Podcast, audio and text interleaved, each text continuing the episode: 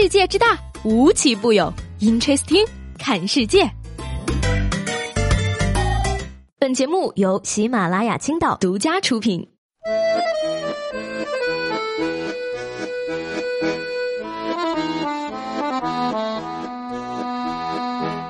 Hello，各位好，欢迎收听本期的 Interesting，我是西贝。这两天，我就突然发现啊，原来我自己呢也是个国际化的人。嗯，你看啊，美国作息，俄罗斯脾气，中国胃口，印度皮肤，非洲运气，这不是国际化？是什么呢？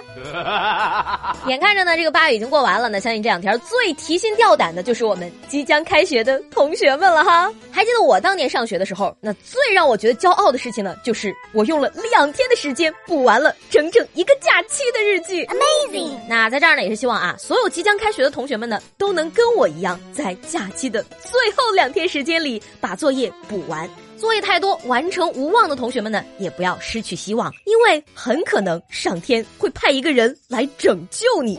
说是在八月二十四号呢，银川的警方啊接警了一名小偷入室盗窃，赶到后发现呢，小偷啊在这家逗留了三个小时，期间呢从冰箱里拿出了十五个鸡蛋，做了一顿饭，还喝了主人的红酒和白酒，翻找的时候啊还撕了他们家小孩的暑假作业。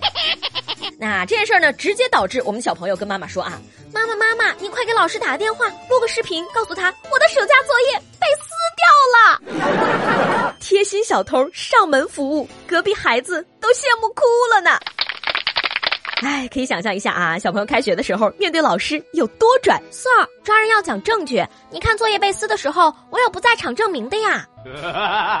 不过呢，这件事情虽然很幸运啊，但是也要劝小朋友一句，还是要好好学习的。不努力呀，是要结婚的；努力，你就可以住好一点的养老院。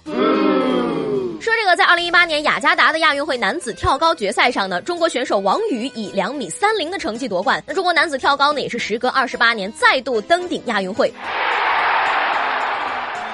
而且呢，落地后的王宇邪魅一笑，更是收获了无数粉丝的心。据说呢，九一年出生的王宇呢，身高一米九。这名来自清华大学的学霸呢，本来就拥有不俗的人气。二零一零年三月份呢，他获得清华大学体育特长生的保送资格。但是呢，他觉得呀，高考是人生中不可缺少的一部分，自己应该去尝试一下。就这样呢，他以优秀的文化课成绩考上了清华。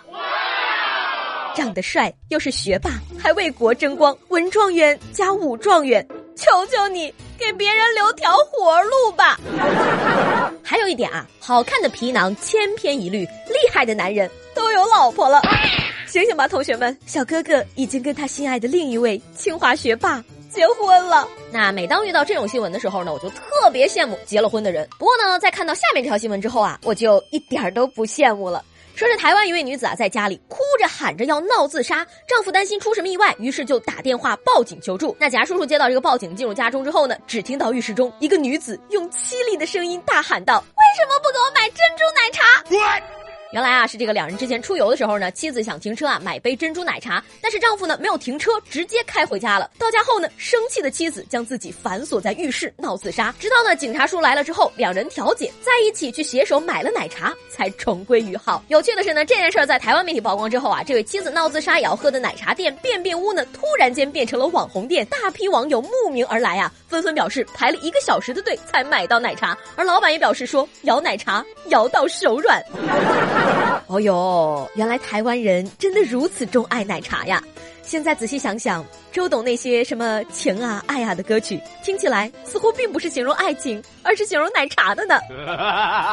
再说了。如果不喝奶茶就能瘦下来，那我问你，为什么在奶茶被发明之前就有胖子呢？显然嘛，奶茶并不是胖子存在的原因，所以大家就放心喝吧。同理，肥宅快乐水、披萨、蛋糕、章鱼小丸子、锅包肉发明之前，胖子都存在，显然他们也不是胖子存在的原因，所以请大家放心吃吧。醒醒吧，你喝凉水都胖，就别让奶茶背锅了。出来瘦。迟早是要胖的。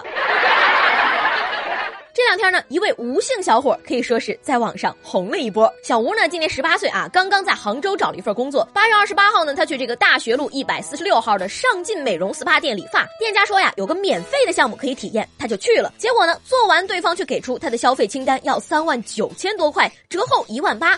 最后呢，小吴报了警，调解之后呢，付了两千五百块钱。哎，这个看完小吴的照片之后呢，大家纷纷表示啊，四万块的发型果然不一样。这钱花的挺值啊，都可以去演周星驰的喜剧片了呢。而且呢，小吴的长相也非常的神奇。很多人说啊，他是怎么把凶神恶煞和委屈巴巴揉到一张脸上的呢？这个长相太奇妙了。哎，在这儿我就要说一下了啊，那些说钱买不到快乐的人，只是因为你的钱不够多嘛。你看看小吴，他花了两千五百块理发，全国人民都很快乐，好吗？本来呢，这件事啊到这儿就可以结束了啊！谁能想到小吴靠发际线出道，成为了新人网红，铺天盖地的表情包可以说已经侵入了大家的手机。这下呢，小吴的微博认证也加上了啊，表情包本人开开心心的发了自己很多的表情包图，转发这个小吴。从今以后，没有人会骗到你，没有商家会欺诈你，就算维权也能立马成功。所以说呢，在这个社会啊，人与人之间相处，如果能多一些乐观来说的话，很多事儿呢，轻轻松松就解决了。说这个八月二十八号呢，成都街头的一辆奔驰车与出租车发生了刮蹭，出租车司机呢要求奔驰车主赔偿七百块，奔驰车主呢却表示说只出五百块，于是呢两人就提议划拳定数额，后来呢又改成剪刀石头布，最终啊这个奔驰车主猜拳失败，于是呢就赔偿给了出租车车主七百块钱。天哪，过分可爱了吧？成都的车主都是这么佛的吗？不过想想也是啊，毕竟大家都忙到开车去打麻将、吃火锅，没有那么多时间用来等警察叔叔嘛。在这儿开个脑洞啊，如果是四个人撞在一起了。会不会在麻将桌上定责任呢？那不管是打麻将还是猜拳呢，都是我们日常生活中放松自己的方式。除此之外呢，像是打扑克、打游戏，也都是消遣的好办法。但是吧，这个打游戏的时候呢，如果网速不好，就是一件让人很头疼的事情了。然而呢，说到这个网速，你根本就想不到有些人会用什么样的方法。去提高自己的网速。说这个八月十三号呢，黑龙江齐齐哈尔的一个男子啊，嫌家里的网速慢，于是呢，他来到了街头，连偷七个路灯杆内的通讯模块流量卡。你真棒！警察叔叔将他抓获的时候呢，在家里发现了多张流量卡。据他供述啊，说一张流量卡呢，够他看一天的电影或者玩一天的游戏。呃，真的是长知识了呢。我一直以为路灯是有人一个一个去开的呢，没想到里面还有这么高端的东西呢。更换流量卡，路灯杆内有售哟。而这位大哥呢，妥妥的就是今天的流量小生了，好吗？努力而不失文艺，你动心了吗？所以说呢，有的时候吧，你这个脑洞一旦打开，就真的关不上了。你比如说呢，上期节目里问大家啊，觉得小时候看的《西游记》里的人参果是什么味道的？大部分朋友的回答呢还是很正常的啊。你比如说这个世纪渣男何书桓，他说啊，是不是只有我一个人觉得人参果是那种还没有成熟的小柿子的味道呀？还有这个囧波囧拉说，当然是人参果的味道了。然而呢，墨菲绿意的回答可以说是上演了一出脑内小剧场啊。他是这么说的。原来人参果还有味道啊！我一直以为人参果根本就没有味道，因为猪八戒一口就吃完了。要是好吃，他能整个咽下去吗？要不啊，就是中药味儿的，只有中药是端起碗一口气就喝完了的。嗯，你别说，这位朋友，你虽然脑洞开得大，但也不是一点儿道理都没有的嘛。我非常看好你的天赋，说不定中国史上最伟大的科幻作家就是你呢。那马上就是周末了啊！虽然说呢，这个周末我要连着加两天的班，但是呢，不妨碍我希望我的听众朋友们都能过一个愉快的、没有任何烦恼的周末，在家打个游戏呀，约个会呀，睡到自然醒啊，追个电视剧啥的。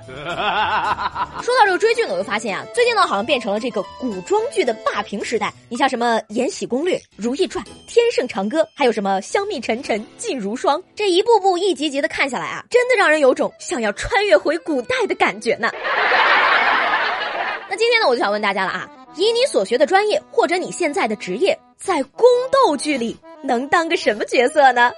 我呢，抬头看了看半死不活的空调，感觉我这样的人在宫斗剧中，可能一辈子都是在冰窖里凿冰的那个小工吧。好了，那今天的 Interesting 就到这里了，我是西贝，喜欢我的话呢，记得给我留言以及评论，周末愉快，拜拜。